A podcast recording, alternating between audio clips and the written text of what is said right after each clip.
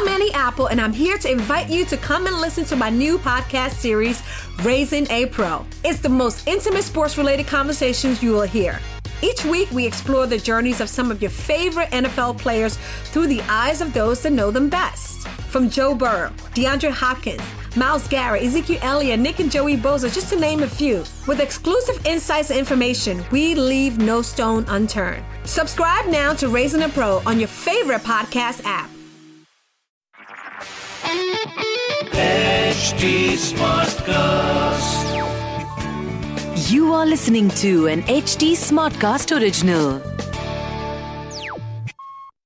आइए मैं राना सफी आपको ले चलती हूँ इतिहास की अनदेखी गलियों में मेरे पॉडकास्ट अनजाने रास्ते के ज़रिए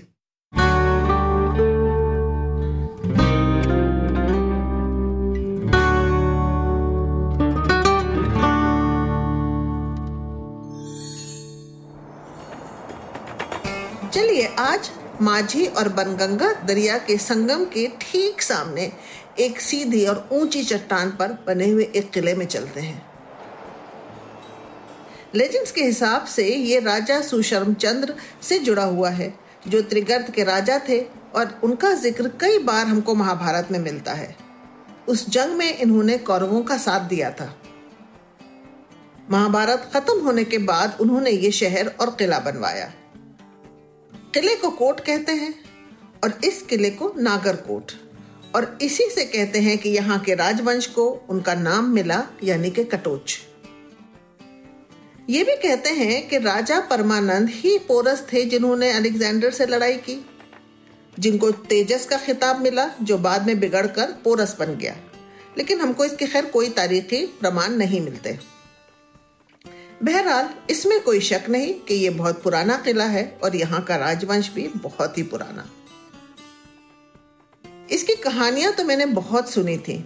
जैसे कि मैंने शुरू में ही अर्ज़ किया, ये एक ऐसे मकाम पर बना हुआ है, जिसकी वजह से ये किला इम्प्रेगनेबल यानी कि नाकाबिल तशकीर या अभेद्य है। इस मकाम की वजह से इसको ये फ़ायदा होता है कि यहाँ तक पहुँचना आसान नहीं है। वो चट्टाने चढ़ना आसान नहीं है। तो इसके मतलब यहाँ पे सिर्फ़ सड़क से ही आ सकते हैं। और सड़क तो आपको मालूम है, उसको आराम से उसकी दिफा हो सकती है। फौज तैयार रहती है दुश्मनों के लिए। एक किताब, शश फतेह कांगड़ा, जो लिखी गई थी मुगल बादशाह जहांगीर ने जब इसको फतह किया था, इस किले के बारे में कहती है कांगड़ा का किला बहुत बुलंद है और एक ऊँची पहाड़ी पर वाक़ है। इसके अंदर की इमारतें बहुत ही खूबसूरत हैं। ये इतना पुराना है कि कोई नहीं बता सकता कि ये कब बना था। ये बहुत मज़बूत है और आज तक कोई बादशाह इसको फतेह नहीं कर पाया। जो भी तारीख जानता है, उनकी इसके बारे में सबकी एक ही राय है कि शुरू से आज तक एक ही खानदान का कब्जा इस किले पर रहा। ये तो रही जहांगीर के जमाने की तारीख, लेकिन मैं आपको इससे और भी पीछे ले चलती हूँ, जलंधर पुराण में। कांगड़ा नाम के पीछे एक बहुत दिलचस्प कहानी है। कहते हैं कि इसका कदीमी नाम कानगढ़ था। कान तो आप जानते ही हैं, आप मुझको सुन रहे हैं। और गढ़ यानी के किला। कहानी यूँ है कि भगवान शिव ने ये एक देव राक्षस जिसका नाम जलंधर था, उसको खत्म किया और इन पहाड़ियों में उसका कान दफन कर दिया। उसको भगवान ब्रह्मा से वरदान मिला हुआ था कि इसका कोई कत्ल नहीं कर सकता। और काफ़ी कोशिशों के बाद आखिर में भगवान शिव ने उसको दफन कर दिया। अशोक जेरत ने अपनी किताब forts and palaces of the western Himalaya में लिखा है कि उस राक्षस का जिस्म इतना लहीम शहीम था कि 40 को ज़मीन में उसको दफनाया गया। कांगड़ा वैली में उसका सर दफन है और किले के नीचे उसके कान। उसका मुख जो है वो ज्वालामुखी के नीचे दफन है और उसकी पीठ जलंधर में। और उसके पैर मुल्तान में, सच में देव ही था। और यह कि राजवंश का एक नाम जलंधर भी था और यह किस्सा जलंधर पुराण में जैसे कि मैंने अर्ज़ किया, बयान किया गया है। इस किले के अंदर एक बहुत प्राचीन मंदिर है। यहाँ के राजवंश की कुल देवी देवी अंबिका हैं।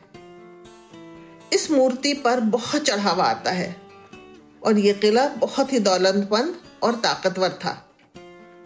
जिसका इख्तियार इस किले पर था, उसी का इख्तियार यानी कि कंट्रोल पहाड़ियों पर भी था।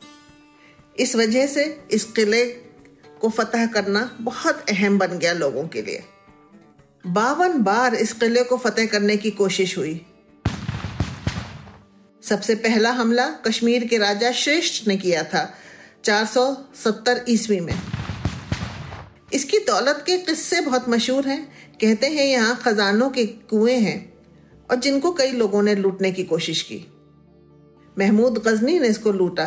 कहते हैं कि वो इतनी तेज़ी से उसने हमला किया कि दरवाजे बंद करने का वक्त न मिला। ज़्यादातर कटोच फौज उस वक्त कांगड़ा के राजा जगदीश चंद्र के साथ कलूटा, यानी कि आज का कुल्लू, के राजा के साथ जंग करने गई हुई थी। 21 खजाने के कुएँ थे यहाँ पे, जो चार मीटर गहरे और ढाई मीटर गोल थे। महमूद गजनी ने आठ को लूटा। 1890 के दशक में अंग्रेज़ों ने पाँच कुएँ यहाँ पे ढूंढे।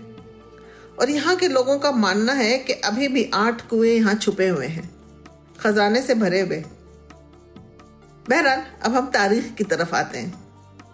1620 में जहांगीर की फौज शहजादे खुर्रम के कमांड में इसको फतेह करने के लिए भेजी गई। शहजादे खुर्रम, जो बाद में शाहजहां के नाम से तकनशी हुए बहुत लंबा मुहासरा, यानी कि सीज की, और इसके बाद कहीं जाके किले पर जीत हासिल हुई। 1622 में बादशाह जहांगीर और उनकी मलिका नूर जहाँ यहाँ आई। उनको यहाँ की कुदरती खूबसूरती इतनी पसंद आई कि हुक्म हुआ कि एक महल उनके लिए बनवाया जाए, लेकिन वो महल नामुकम्मल रहा। बहरहाल एक दरवाज़ा ज़रूर बना, जिसको जहांगीर दरवाजे के नाम से बुलाया जाता है। सत्रह में महाराज संसार चंद ने इसको वापस हासिल किया और ये किला फिर से कटोच राजवंश के पास आ गया। 1828 में महाराजा संसार चंद के इंतकाल के बाद यह किला महाराजा रंजीत सिंह के कब्जे में आया और 1846 में अंग्रेज़ों के हाथ आया एंग्लो सिख वॉर के बाद। राजा संसार चंद को अदब और कला में बहुत दिलचस्पी थी। उन्हीं के हैद में यहाँ पे मिनिएचर पेंटिंग्स बनी, जिसको कांगड़ा कलम या कांगड़ा स्कूल ऑफ़ पेंटिंग्स के नाम से जाना जाता है। यहाँ मुगल मिनिएचर स्टाइल और हिंदू आइकोनोग्राफी उरूज पर पहुँची। श्रृंगार रस में बने हुए श्री कृष्ण और राधा जी की तस्वीरें बहुत मशहूर हैं। भगवत पुराण और गीत गोविंद यहाँ के ऊपर एक बहुत पॉपुलर थीम थी। ये भक्ति मूवमेंट से प्रभावित हैं और इंसान की रूह का भगवान से मिलन और लगाव दर्शाते हैं। और यहाँ की कुदरती खूबसूरती देखते हुए कोई इसमें ताजुब की बात नहीं है कि यहाँ की कांगड़ा पेंटिंग्स की खासियत उसकी हरियाली है। मैं तो यहाँ आपको कहानी सुनाते सुनाते आसानी से आ गई। हाँ सांस ज़रूर फूली। कोई शक नहीं कि यह किला और इसके कई शानदार दरवाजे दिल को लुभाते हैं। लेकिन जब मैं रंजीत दरवाजे के चोर दरवाजे से अंदर दाखिल होने लगी तो मेरे गाइड ने कहा कि यहाँ एक पुरानी कहावत है, पहले सर नहीं, पाँव अंदर रखते हैं। अगर दुश्मन अंदर आपका इंतज़ार कर रहा है तो वो सिर्फ़ पैर ही काट सकता है, सर नहीं। अच्छा चोर दरवाजे उस छोटे दरवाजे को कहते हैं, जो बड़े बड़े आलिशान दरवाजों में एक कोने में बना हुआ होता है। ताकि उसको आसानी से कंट्रोल कर सकें कि कौन अंदर दाखिल हो रहा है। मासर उमरा जो 18वीं सदी में लिखी गई है, वो बयान करती है कि यहाँ पे तेईस पैस्टियंस और सात दरवाजे हैं। किले के अंदर दाखिल होने वाला दरवाज़ा तो रंजीत सिंह दरवाज़ा है और उसके ऊपर इंस्क्रिप्शन में उसकी तफसील दी हुई है।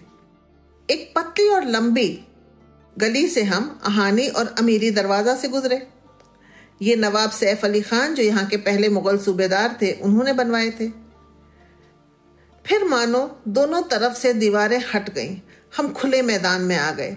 सीढ़ियाँ तो अभी भी थीं, लेकिन चारों तरफ़ का नज़ारा रूह को तरोताजा कर रहा था। थोड़ा सुस्ताया और फिर आगे बढ़े। जहांगीरी दरवाजे पर मुगल फतेह की सारी तफसील बयान की गई है। इसके बाद एक बहुत ही मज़बूत अंधेरी दरवाज़ा है, जो सात मीटर लंबा, और सिर्फ़ दो ही आदमी या एक घुड़सवार उसके अंदर एक वक्त में जा सकते हैं। और इसके दोनों तरफ़ पंद्रह फीट ऊँची दीवारें हैं। वक्त का तो मानो पता ही नहीं चला। आपसे बात करते करते मैं दर्शनी दरवाजे पहुँच गई हूँ। तो चलिए, आपको भी दर्शन करवाती चलूँ। इस दरवाजे के दोनों तरफ़ गंगा जी और यमुना जी की मूर्तियाँ हैं। पहले आप इनके दर्शन से पाक हो लीजिए। फिर हम अंदर महल चलते हैं, जहाँ पे एक बहुत ही खूबसूरत लक्ष्मी नारायण और अंबिका देवी का मंदिर है। यहाँ पर जो मूर्तियाँ हैं, उनकी बनावट इतनी उम्दा है कि शायद आपको खुद देखकर ही अंदाज़ा होगा। अफसोस कि जो किला इतनी मजबूती से दुश्मन के सामने खड़ा रहा, कुदरत से हार गया। 1905 में एक जलजले में इसकी इमारतें टूट गईं। फिर भी आप आँखें बंद करके सोचिए कि ये उस जलजले में टूटने से पहले क्या रही होंगी। कटोच वंश के लोग आज भी आते हैं अंबिका देवी की पूजा करने के लिए। महलों के दरवाजे से राजा के अपने रहने की जगह, यानी कि निजी इलाके में चलते हैं। ये बुरी तरीके से भूकंप में तबाह हुआ। फिर भी जो बचा है, उसको देखकर यही कह सकते हैं, ज़मीन खा गई आसमान कैसे कैसे यहाँ पर एक बहुत मशहूर और कदीमी जैन मंदिर है, जिसमें तीर्थांकर ऋषभनाथ की मूर्ति है। इनको नमन करते चलते हैं। मंदिर तो जलजले में टूट गया, लेकिन भगवान की कृपा से ये मूर्ति बच गई और एक छोटे से कमरे में विराजमान है। यहाँ पे कई लोग इसकी तीर्थ के लिए आते हैं। जब मैं अंदर महल में पहुँची और खंडरों को देखा तो ये याद आया कि हर चीज़ दुनिया में आनी जानी है। कोई चीज़ हमेशा के लिए नहीं रहती। यहाँ पे एक सात मंजिला महल हुआ करता था। अब उसके खंडर हैं। बहरहाल, खंडरों पे खड़े होके मैंने उस वादी का नज़ारा किया। हवा के झोंकों में खड़े होकर मैंने उस मंजर को अपने दिल में खींचने की कोशिश की। जब यहाँ के ऊपर राजा रहते थे और ये खंडर खड़े हुए थे।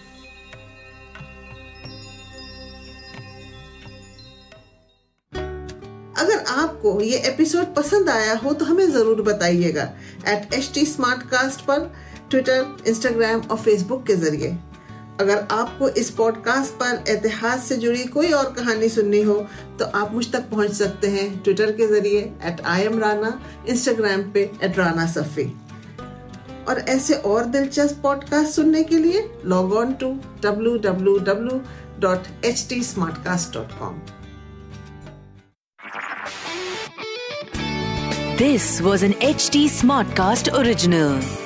HD Smartcast. I'm Annie Apple, and I'm here to invite you to come and listen to my new podcast series, Raising a Pro. It's the most intimate sports related conversations you will hear. Each week, we explore the journeys of some of your favorite NFL players through the eyes of those that know them best. From Joe Burrow, DeAndre Hopkins, Miles Garrett, Ezekiel Elliott, Nick and Joey Boza, just to name a few. With exclusive insights and information, we leave no stone unturned. Subscribe now to Raising a Pro on your favorite podcast app.